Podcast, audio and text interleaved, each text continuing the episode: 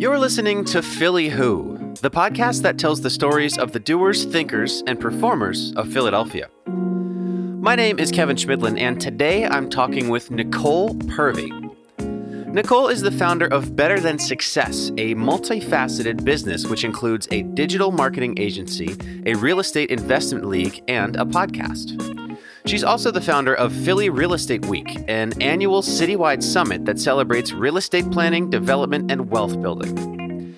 Before founding Better Than Success, Nicole was a rising star investment banker, but she felt restless in the corporate world, and when she started a YouTube channel making financial education videos, she got fired. I felt a little scared. I felt anxious. I felt very naked. Now I'm such a warrior where something like that, that's Tuesday breakfast. In this episode, you'll hear how she would spend a decade bouncing between different careers and businesses. And while each one found success, she would finally find her true calling in building a community around real estate. The crazy thing is I always wanted to do real estate, and I would just always exit out of my head because I thought that I had to have a lot of money. And you'll hear how even though she grew up in Philly, at first Nicole swore off of living here. But eventually, she'd come back and find it to be exactly what she wanted. And that was one of the things that made me change my mind about Philadelphia. It's a lot of opportunity right now. All this and more about Nicole Purvey, Better Than Success, and her long journey to finding her true passion, now on Philly Who. 8 years of being broke, broke. But I finally figured it out.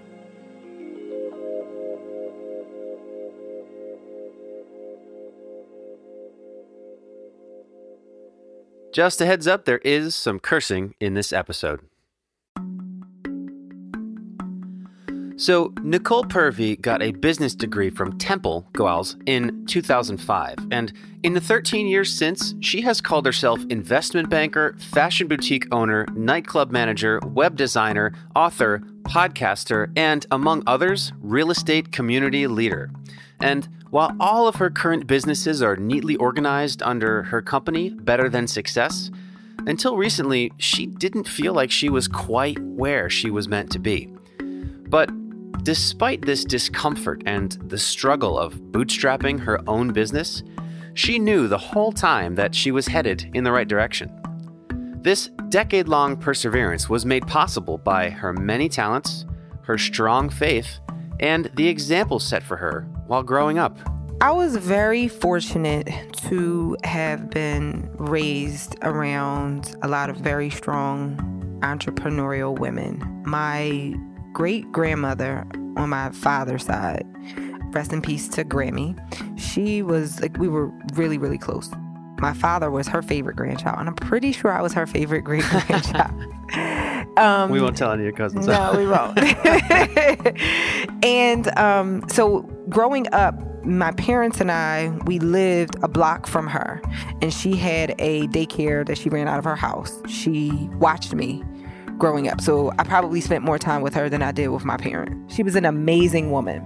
Me and my mother, we moved to... my aunt owned a building. She owned a very large daycare. And me and my mom, we lived in a one-bedroom apartment. I mean, this apartment was so small that in the bedroom, the only thing that fit was my twin-size bed and a dresser, like the tall dresser. Wow. That's all that could fit in there. That was it. That was it. My mom slept on a sofa bed. And my aunt, she ran a daycare. And so, every day, go downstairs to the daycare. I'm attending the daycare. My mom go to work, come pick me up, whatever. And so I spent a lot of time with my aunt, even though the daycare was really big. It was probably, 60 kids that went to this daycare. I run into people all the time out, and they're like, I remember you. You were Miss Val's niece from the daycare. I'm like, I don't remember. You know how many kids I saw coming in out of that place? And I later ended up working there. That was my first job when I was 12. But we lived above the daycare. So I really got to see my aunt. This is what I see. My aunt is this all other boss woman who owns this huge daycare. But I just was always around these boss women that had businesses and just kind of ran stuff. Grammy didn't take no for an answer. She was a complete.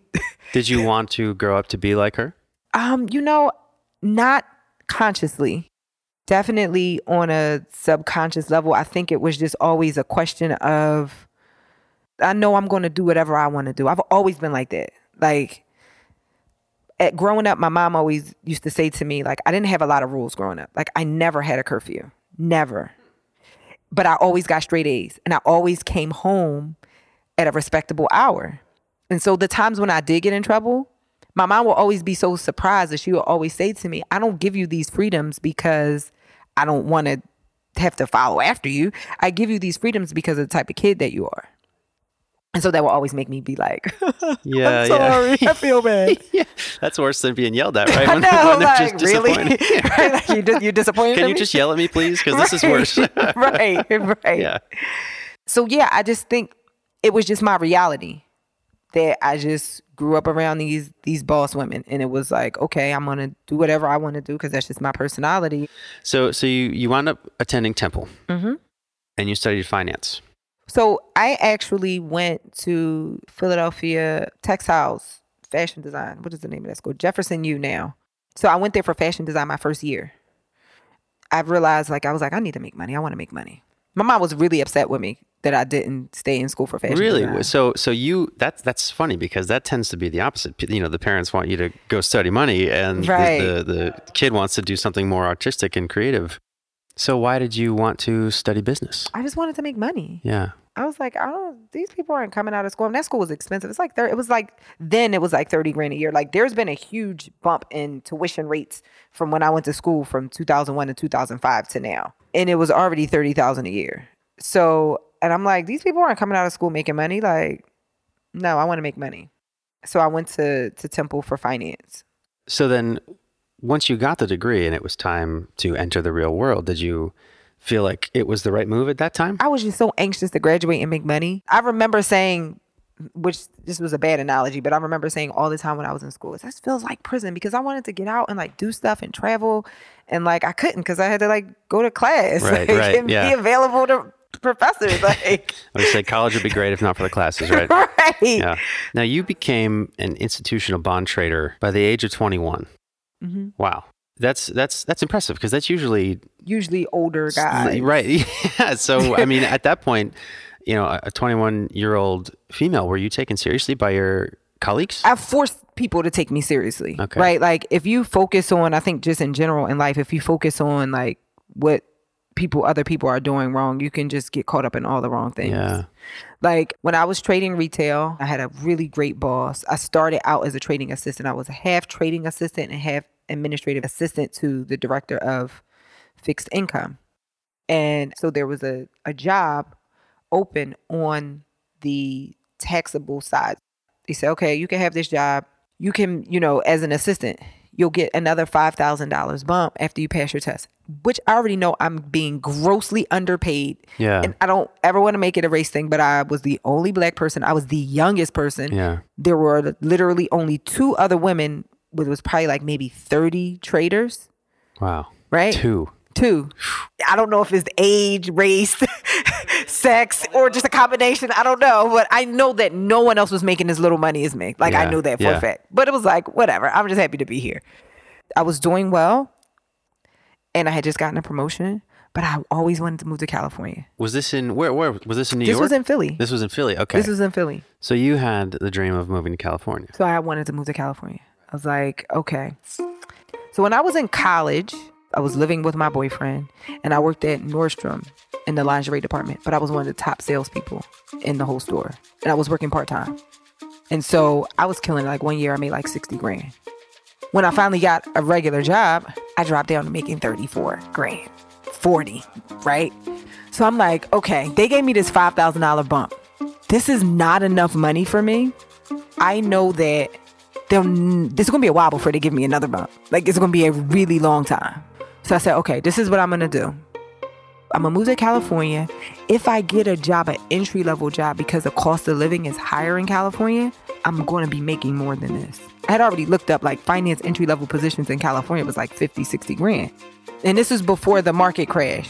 So jobs were flowing freely. And then I can live with my dad and share a room with my brother, and I'm not paying rent.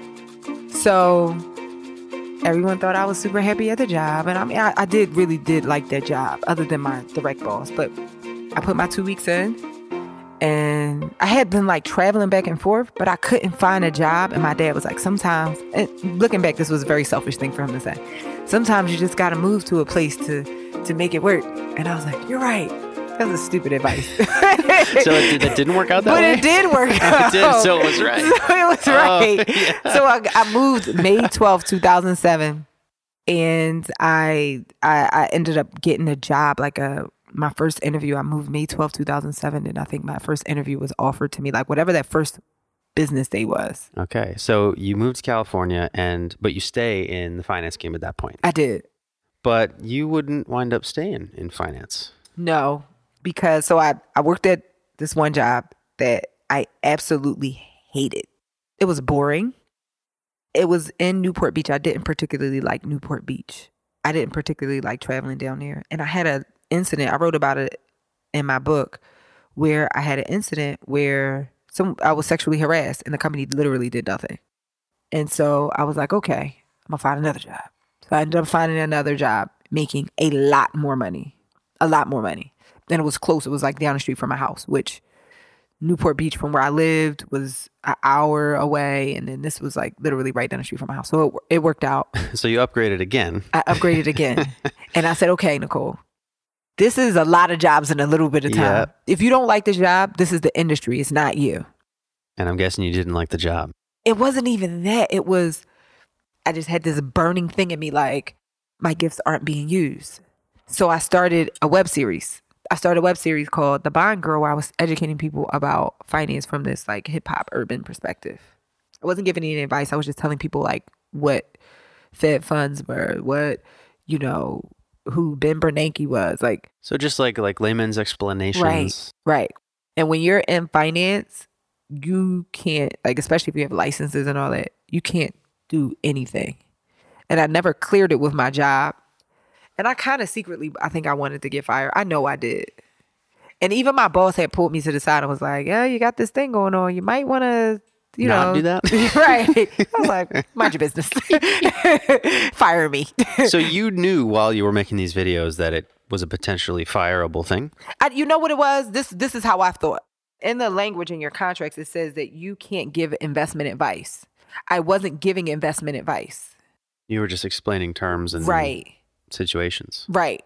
So I thought that was a defense enough, but there was also a reckless side of me, because I knew I wasn't doing what I was put here to do. So it goes down, they let you go. Do you remember how you felt that day? Like when you went home that night? I felt a little scared. I felt anxious. I felt very naked, just naked. Now I'm such a warrior, where like something like that, like that's Tuesday breakfast. Like, bring it on, right? Right, exactly. But like, I was just anxious, but I wasn't as scared as you would think. Because you knew that your destiny was elsewhere. And it was just all about like buckling down and figuring out. Right. So you began to buckle down? I began to buckle down. I opened up an online boutique. And now if you were to start an online boutique, you could go on Instagram and find a bunch of chicks that have online stores and be like, okay, I want to do it like that. Like the only thing that I had to model myself after, like Nasty Gal had just kind of blew up. I thought that I would love it, but I hated that as well. Like running an online boutique. You didn't like that either? No. You didn't have a background in this. No. And there was nobody to model off of, but you still figured it all out. I did. You did it on your own. I'm a professional Googler. Yeah. That's what I say software developers are. They are. You are. Yeah. Like, for sure. Right. I mean, I had to teach myself web design, graphic design. I had to from scratch.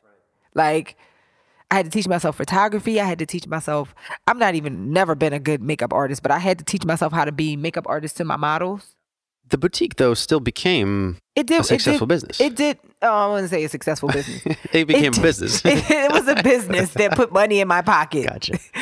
But what ended up happening was people started noticing me for the web design work. And they were like, the business looked bigger than what it was. And so people started hiring me.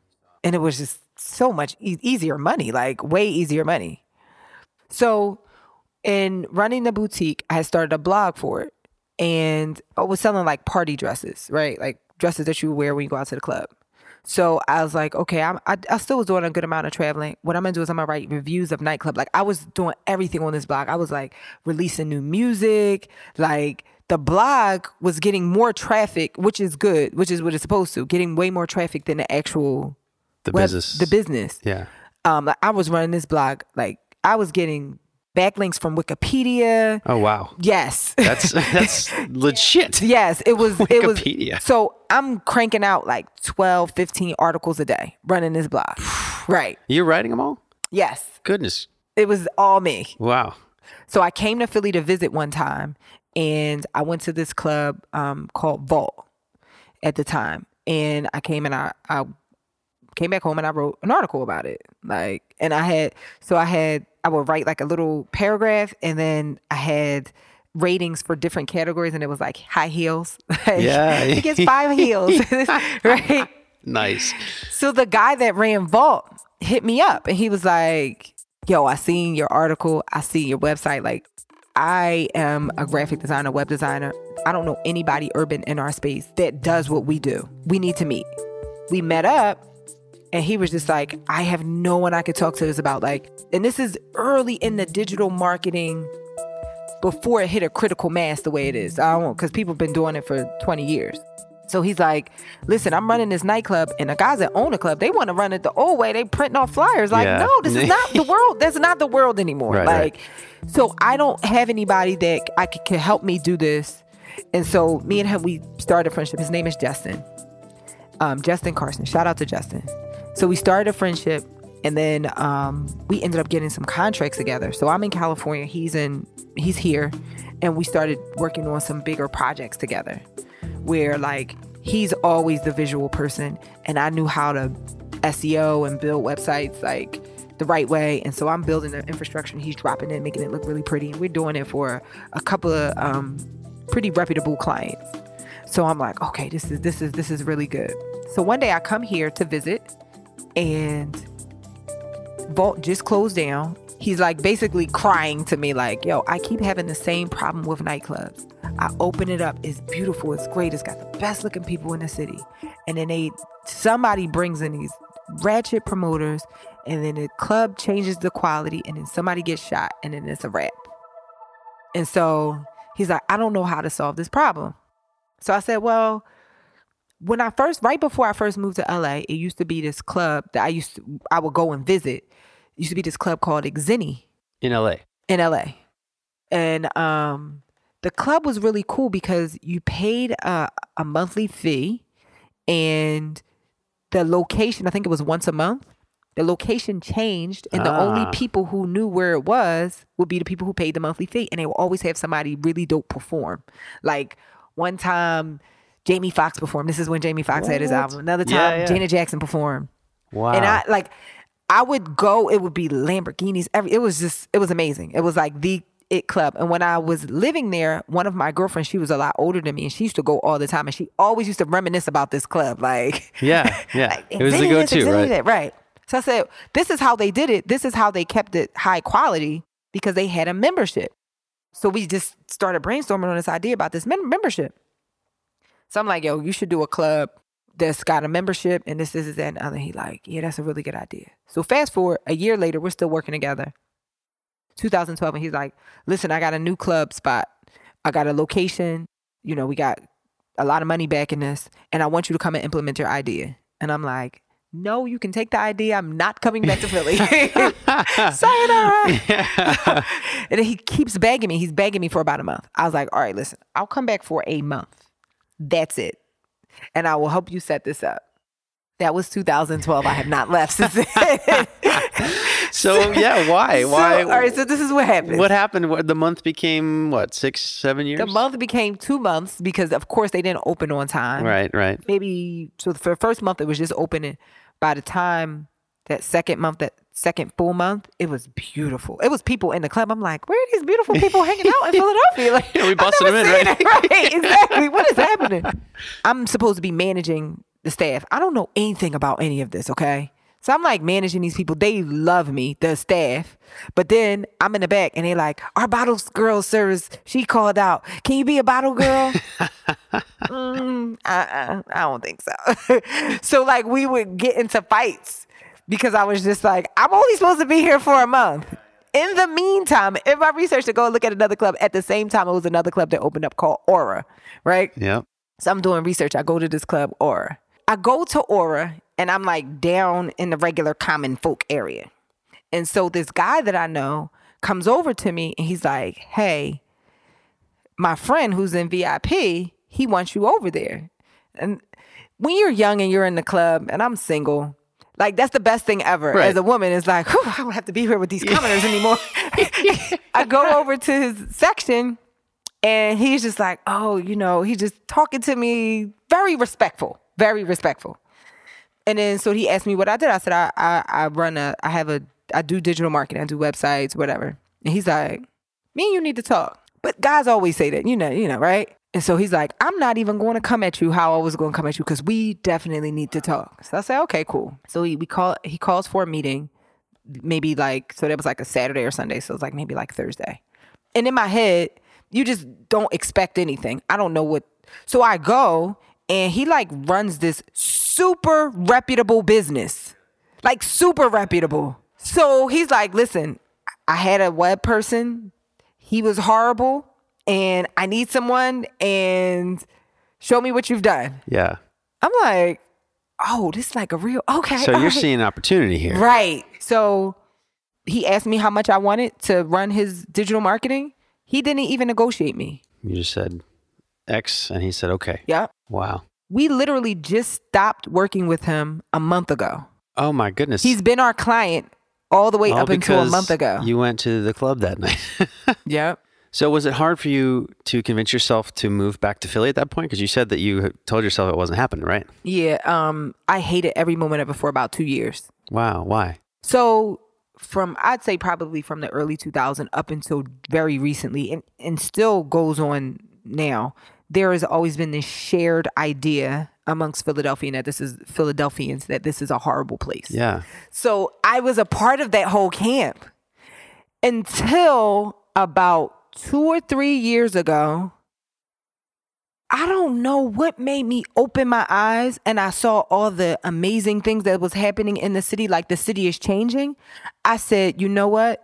You better like this place because you were put here to be in a very advantageous position. So you better figure out how to like it. And that was partially why we started the Real Estate League, which was come later in the story. That was partially why we started it.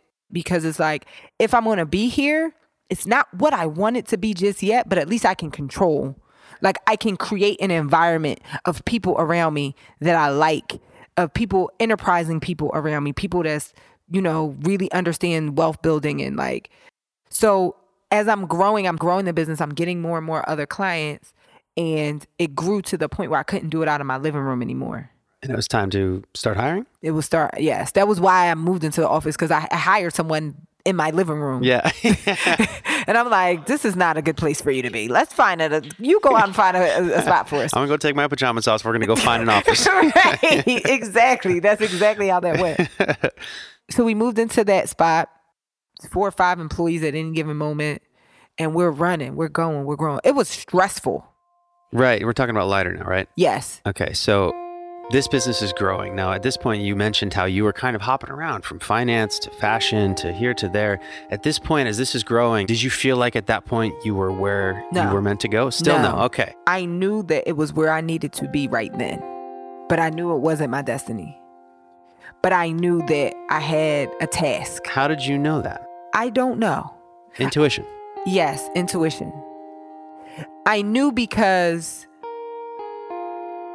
things were happening for me, but it was just by the hair. Like every week, money or clients, or it was just by the hair. Not enough to let me feel comfortable, but enough to be like, you're doing the right thing. Keep going. Just those little bits of validation to keep you on the path. It sounds like you could feel what was building. Yes. And that you enjoyed that feeling. Yes. And it's so funny because I just interviewed to be on a very prestigious board, like literally at 1 o'clock today. And they were interviewing me, asking me all these questions about myself. And they were like, wow, you're doing so much. Do you even have time for this?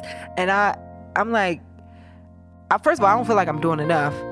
And second of all, we didn't have a lot of time. The interviews were in 15-minute increments, so I didn't go into it. But I wanted to say, like, when you've got to make payroll and delegate responsibilities to your staff, all while building a site in 2 days, you learn how to, and these are the things that I'm glad that I learned. Like, I know how to get a lot of stuff done and still figure out how to have time for myself.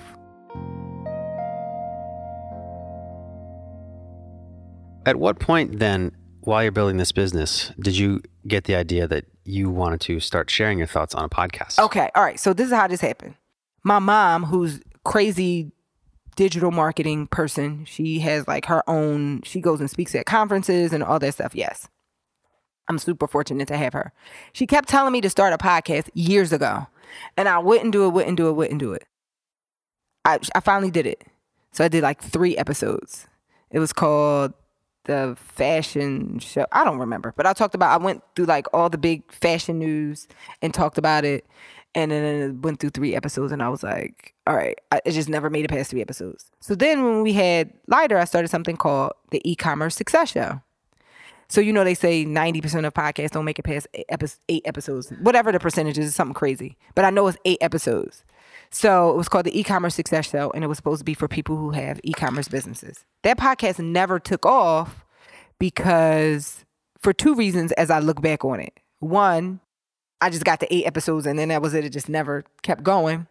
But 2, it never took off because people who have e-commerce businesses don't identify themselves as having e-commerce businesses, right? Like, they may know it, but they don't wake up and be like, I'm going to run my e-commerce business today. Yeah, I'm an e-commerce business person. Right? Nobody says that. Nobody says they don't identify with that word, right? And I was only doing it because at the time we were getting a lot of e-commerce clients. I said, you know, I really want to do a podcast. What I need to do is do a podcast on a topic that I love. So I listened to this. It's a very short podcast series by John Lee Dumas called, it's like Starting Your Podcast 101. So it's like an 8-episode thing. And one of the things he teaches you in the first episode is you have to do it on something that you love, because there's going to be so much time where you're not going to be making money. And the only thing that's going to keep you doing is the fact that you like it. You know, right? Very familiar. Exactly. So he was like, a lot of times people don't know what they love. So do this exercise. I think it was like, I don't know, 5 days or a week.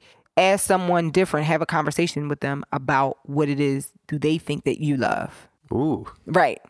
I'm not doing it exactly, but it's pretty like ask the people that are closest to you, what do they think you love? Whoa. And have a whole conversation with them. Yeah. I think it was like ask 5 people. I got to like 3 people, and it was all like, you really love business development. Yeah. You love business. But you didn't know this about yourself. No, I didn't realize it. Wow. No. Holy crap. I didn't realize it. I'm like, okay. All right. So I want to start this platform to sell Lighter's business. But what I do know is that because I've had 2 businesses with really awkward names, like Lighter was really awkward for people to say. I don't want to start another brand, especially not a podcast that's got a really awkward name. Yeah. So we literally sat and brainstormed, me and the staff that I had at the time, over the name. Wow. For like weeks. Did you come up with Better Than? No, I didn't. You didn't come up with it. So when it was suggested, did you like it right away, or is it something that grew on you? I think I liked it, but I was so out of my emotions that I was like, yo, do other people like this? So they did. So I was like, okay, Better Than Success was originally supposed to be a blog, because I already knew the blog formula. And then we'll sell our services. So it was like, okay, so now I'm running Better Than Success, Lighter, and we going. I end up getting this client who was in real estate. They had a conference. At the conference, I spoke about marketing, and one of the other speakers had this real estate club called House Jerk. And when he saw me speaking, he's like, I'm trying to expand, and you are phenomenal. I need you to be the Philly version of House Jerk. And I'm like, this is perfect, because I wanted to learn real estate. And so, yes, let's do it. So you didn't know much about real estate at this time? Not really. I knew a little, more than the average person. Enough to know that you wanted to know more. Right. The crazy thing is I always wanted to do real estate. And I think I always exited out of my head because I thought that I had to have a certain amount of money or whatever. When I went to college, I was a real estate and finance double major. And I just always exit out of my head because I thought that I had to have a lot of money. Isn't it crazy how it all comes full circle? It always does. No matter how much you want to spend 10 years of your life, you're going to come back to it, whether you like it or not. So we started it here with the understanding that he was going to give us a lot of support. And he was coming back and forth once a week. We were just students, just trying to figure it all out. So at our first meeting, it was only 4 people. My cousin Nina, my friend Sean, and this other guy who never ended up coming back. And so just as we went on, it just grew and grew and grew and grew and grew. So as we're growing, we're like, okay, I know you're coming down here and you're helping us run these meetings, but we actually need you to help us do real estate. And so he wasn't able to help us. And I was like, listen, I'm putting a lot of resources into this. On top of the fact that the way that the fee structure was structured, it was almost like a multi-level marketing thing. And I didn't do it for the multi-level market. I did it because I really wanted to learn real estate, where like they would pay a sign-up fee and then we would get like very little money on the sign-up fee. And then every monthly fee, I would get like $5 per person. Meanwhile, I'm literally doing all of the work. Like you guys are doing nothing. I'm doing everything. So can you explain what is it that you're doing? So for those who may not be familiar with a club like this. We're a real estate club, but we also give people an immense amount of education and networking and resources.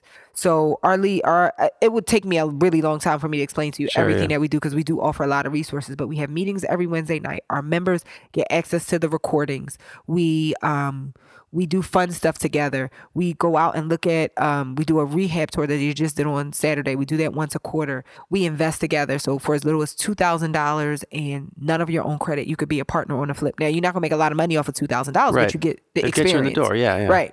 We have a directory of service providers. That's one of the things that people always struggle with, is finding contractors. The crazy thing is we offer so much value, and like our members get access to our large events for free.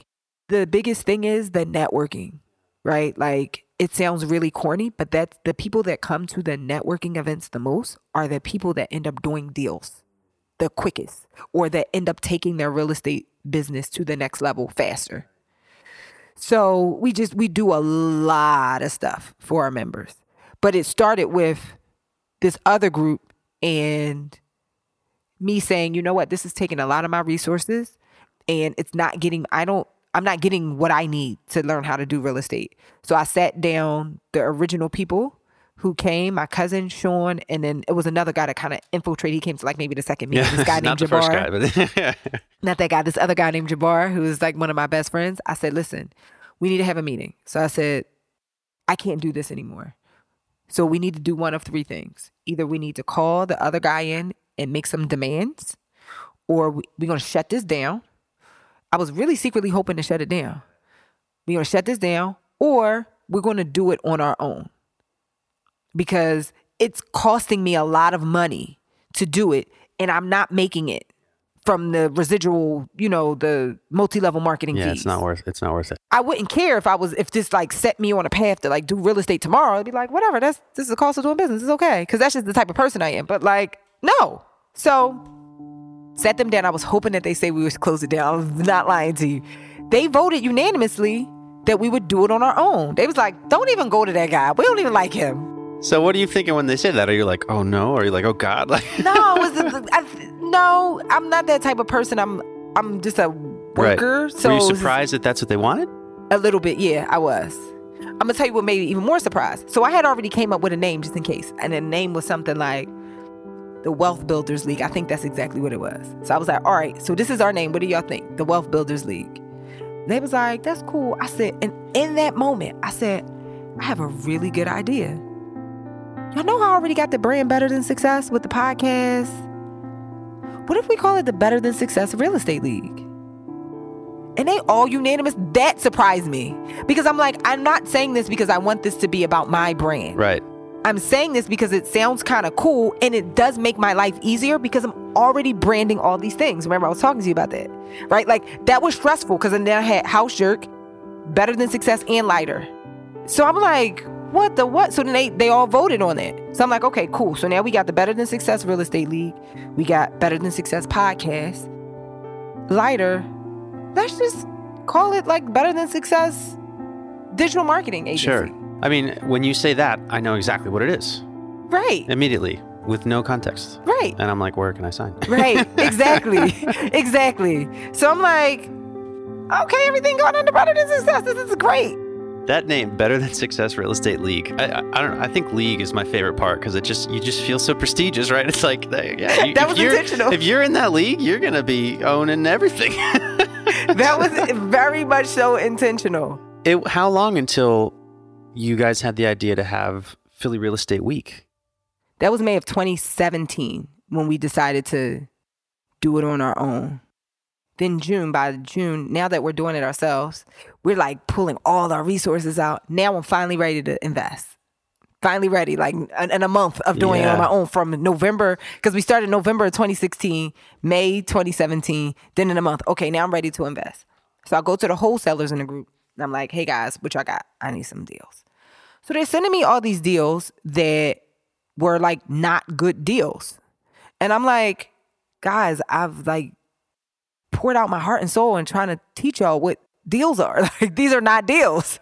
So I said, you know what I'm going to do? Because y'all not listening to me, I'm going to bring in the top people that I know. We're going to do a one-day event. It's going to be a total money loss for me, which is totally cool. But I need y'all to be good wholesalers. And so we're going to do a day-long thing, and I'm going to have wholesalers come in and teach you guys how to find deals and what is a good deal because y'all not listening to me. So we did this event June of 2017 called the Wholesalers and Realtors Boot. It was called the Wholesalers Boot Camp. That was the name. And so we brought in some heavy hitters, like real heavy hitters. And the event wasn't super well attended, but it was only for our members. So I was totally okay with it. So we opened the tickets up to other people though, but like we didn't have a lot of non-member ticket sales because that was my first time doing anything like that. But my member, that's all I cared about. I was like, yo, I'll spend money on educating y'all. I'm okay. I just want you guys to make money. And I also want you to bring me good deals. That's fine. So we did the event and it did sell more tickets than I thought. We were in the black. And after we did it, that was the first time I felt it. Now I'm doing what I'm supposed to be doing. Really? This was it? This was it. And what about it was what you were supposed to be doing? I can't explain it. I think I like facilitating things. Bringing the people together? Bringing the people together, making sure it's going in. Like making sure that people have the right formula to learn, right? Like people learn a certain way and it has to be a combination of entertainment and information. And like, I just like facilitating things. After we did that boot camp, it wasn't a whole lot of people there. It was a good amount though. We probably had like 100 people there. I walked away and I was like... Like my cousin will tell you, we were literally after the event, we were like packing up. I'm out by her car and I'm like literally dancing in the street. I'm like, I finally found it. Wow. After all this. After all of this. Yeah. This is what I love doing. So in the process of marketing for that event, some woman, so I just so happened to had asked a whole bunch of people that I knew that was like killing it in real estate. Like for real, honestly, if I had the brand recognition that I have now, which is only a year and some change later, that I had then, I could have easily charged $1,000 for those tickets. These are the people that I had there. So while we were marketing the event, it just so happened that they were all men. So some woman called me out on Facebook and was like, what, there's no female wholesalers that could be a speaker at this event? And I said, touche. What we're going to do after this is we're going to do a Women in Real Estate Summit. So we did that event, immediately start planning for Women in Real Estate Summit. That event, packed. That was last October. So the idea is our members get to come to the big events for free. And then if you're not a member, you pay for a ticket. And then a lot of times the non-members end up becoming members at the big events. So we did the Women in Real Estate Summit. That blew my mind. I didn't know that it was going to be the way that it was going to be. When you got there and it was so heavily attended, what goes through your head? I'm like, I couldn't believe it. I'm like, I'm not lying. Like, that's the victory moment, because I just took you through 8 years. Remember I got fired from my job in 2010, right? 8 years of figuring out being broke, like broke. That is when I was like, finally. I'm like, wow, I finally found what I like doing, but the event wasn't super big, but that was this victory. And yeah, well, when you love it that much, it doesn't right. even matter, because you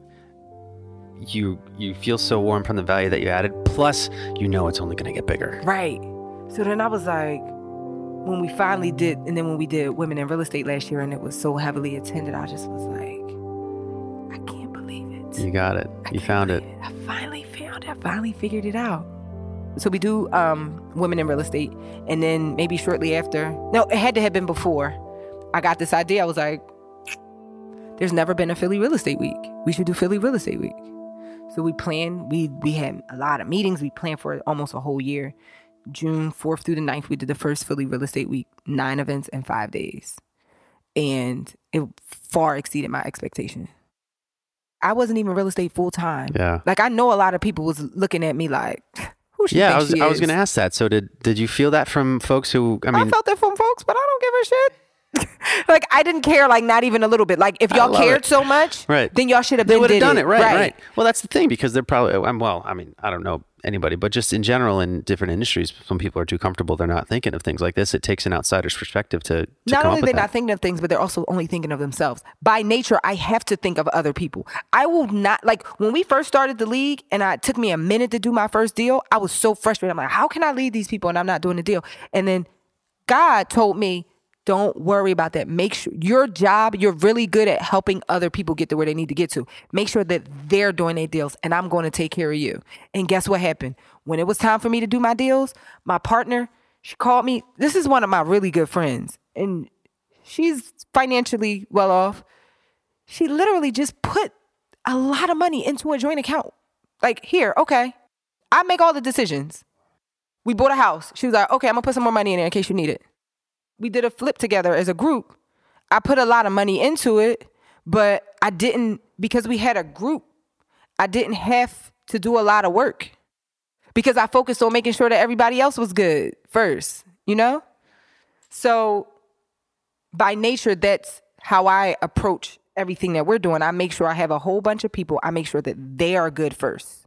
So you've been quoted as saying that you loathe the word hustle. I do. Why? Because, first of all, if you look up hustle in the dictionary, you could, I mean, if you take it from its worst meaning, which is to swindle, or the best possible meaning, which is to hurriedly do something. Like, I don't like living in that hurriedly, and I'm not a swindler, right? Like, there's a famous quote from Jay-Z, I'm a hustler, baby, I sell water to a well. Like, that's cute for Jay-Z to say. Right. But why would you sell water to a well? I'm not that type of business person. If you don't need it, I don't want you, like, you don't have to buy it from me, right?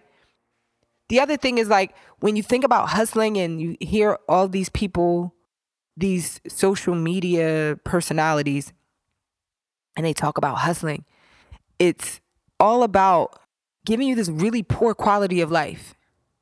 And there is definitely an element of sowing and reaping, right? For sure. But you're not supposed to be in this suspended state of having a poor quality of life. And I'm very spiritual. Like, Anti-Hustle, my book, is a Christian business book. God doesn't want you to be miserable. Like, there's tons and tons of scriptures that say, like, you stay up late and you wake up early in vain, right? Like, you're not supposed to be doing all that. If you just work smart and you be wise, you don't have to kill yourself. You really don't. So, like, people who are bragging about hustling, like, in the beginning, I did. But if I knew the things that I know now, if I had someone give me the anti-hustle, I wouldn't, like, I worked so, like, there were 2 incidences where I literally worked for, one for 31 hours straight and one for 35 hours straight. The time that I worked for 35 hours straight, I only took one 20-minute break. When I did the 31, I at least slept for like 2 hours in the office. How's that even possible? I don't fucking know. Yeah, I don't think it is. So I have a few questions that I ask every guest to get different perspectives. I'm with it. If you could send a message to yourself in the past, what would you say? Relax. Everything is going to be okay. I spent so much time and energy in the past worrying. Just relax. Everything is going to work itself out. Do you think that you might have missed a couple of moments to, you know, sort of savor what you were doing because of that? Heck yeah. I was a professional worrier. I was gold medal in the Olympics of worrying. That's good. What would you say is a common misconception about you? I think people don't, people assume that I'm like uptight and not like silly. I'm like probably like the silliest person ever. I'm always cracking jokes. From your perspective, which has many, many different angles, finance, real estate, web, marketing, life, what would you say is the biggest challenge facing Philadelphia? This is going to sound crazy, but I think it's trash on the street. The amount of trash that I see on the street is just a symptom and also initiator of some of the problems that we have, right? Like, do you throw trash down in your living room?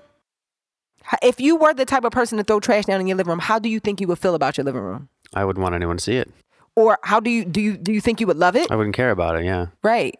So like, if I'm already a borderline bad person and I'm walking down a street that's got trash everywhere, subconsciously I'm thinking, nobody don't care about this. So why the hell would I care about this? Sometimes it disgusts me when I see, like, I mean, I've been to other places that's dirty, but this Philly just takes it to a whole nother level. Like, drive down the street, throwing trash out the window. What? This is where you live. I feel very strongly about trash. So that's just my opinion. I think that if there was some sort of citywide effort or like just some cultural push, and they try it, they really do. You'll see the ads about no littering and this is that and the other. Like, there really needs to be something because like I just came back from London and we were just talking about this. Like, people care there. There was no trash cans on the street. We were walking around Oxford Circus. Couldn't find a trash can for miles. But guess what? The streets were clean. Yeah. We'll find trash cans here and you'll still see it on the ground. Right. And it's, I think though, just in people hearing that, you know, because it's one of those things that's like a crime of opportunity, right? Like, if there could be perfectly well-meaning people who love Philly walking down a trashy street with a, you know, a gum wrapper, they see the trash, they're likely to just throw it. But if you think about it that way, maybe those people start putting it in their pockets. Maybe a couple people hear this. They start, you know, picking it up, clean up a block on a Saturday morning or something. That kind of thing cascades. It also reminds me of, I think it was the book Freakonomics. Tipping Point. Okay, Malcolm Gladwell. Yes. And how all it took, or at least what he says is all it took to help the crime problem in New York was to clean the graffiti. Because you see graffiti, you're like, well, it's fair. Anything's fair game, right? There's no rules here. But if you see a nice clean subway, you're like, ooh, if they care that much about graffiti, how much are they going to care about this other stuff? I think maybe we should try that with the trash. This is a dirty city. Yeah. On the flip side, what's the most encouraging thing you see in Philadelphia today? I don't know where it's coming from. I don't know. And I mean, you can attribute it to all these different things, but Philly is definitely going through a renaissance period where people are more enterprising. People are waking up. And I can really appreciate it because there are so many more just better things going on in the city, a lot of initiatives. And that was one of the things that made me change my mind about Philadelphia. Like, I can see that something's happening, whether us old millennials and whether we like it or not, it's happening. People are putting a lot of money into this city. And when people put a lot of money into something, they're going to try to do everything they can to make sure that they get a good return on their investment. And so it's a lot of opportunity right now in Philadelphia, just from all the investment that's happening. Yeah. Finally, if you had one message, whether a tweet, a billboard, an email, birdie, whatever, that could reach every Philadelphian, what would you say? Everyone's going to hate this, but it's okay. I don't even care. This is the thing that changed my life. Follow Jesus. I definitely don't want to get into a huge religious conversation. I'm going to keep it super short and sweet.